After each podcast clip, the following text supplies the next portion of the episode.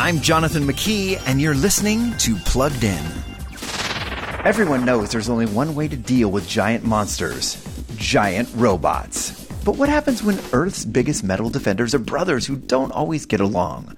Welcome to the world of Super Giant Robot Brothers, now streaming on Netflix. One robot was blasted into a wormhole, but he's back now, and he's getting to know his little brother. My favorite color is yellow, and this is my little brother. And you are an inept version of a Rose-type Guardian class robot, not my brother. Is that English? Super Giant Robot Brothers is animated and meant for kids, but it's more serious than you'd imagine. People die, aliens die, sometimes in messy ways. But seeing this odd family learn to work together might teach some youngsters how to handle conflict too. For more Super Giant Entertainment reviews, go to pluggedin.com slash radio.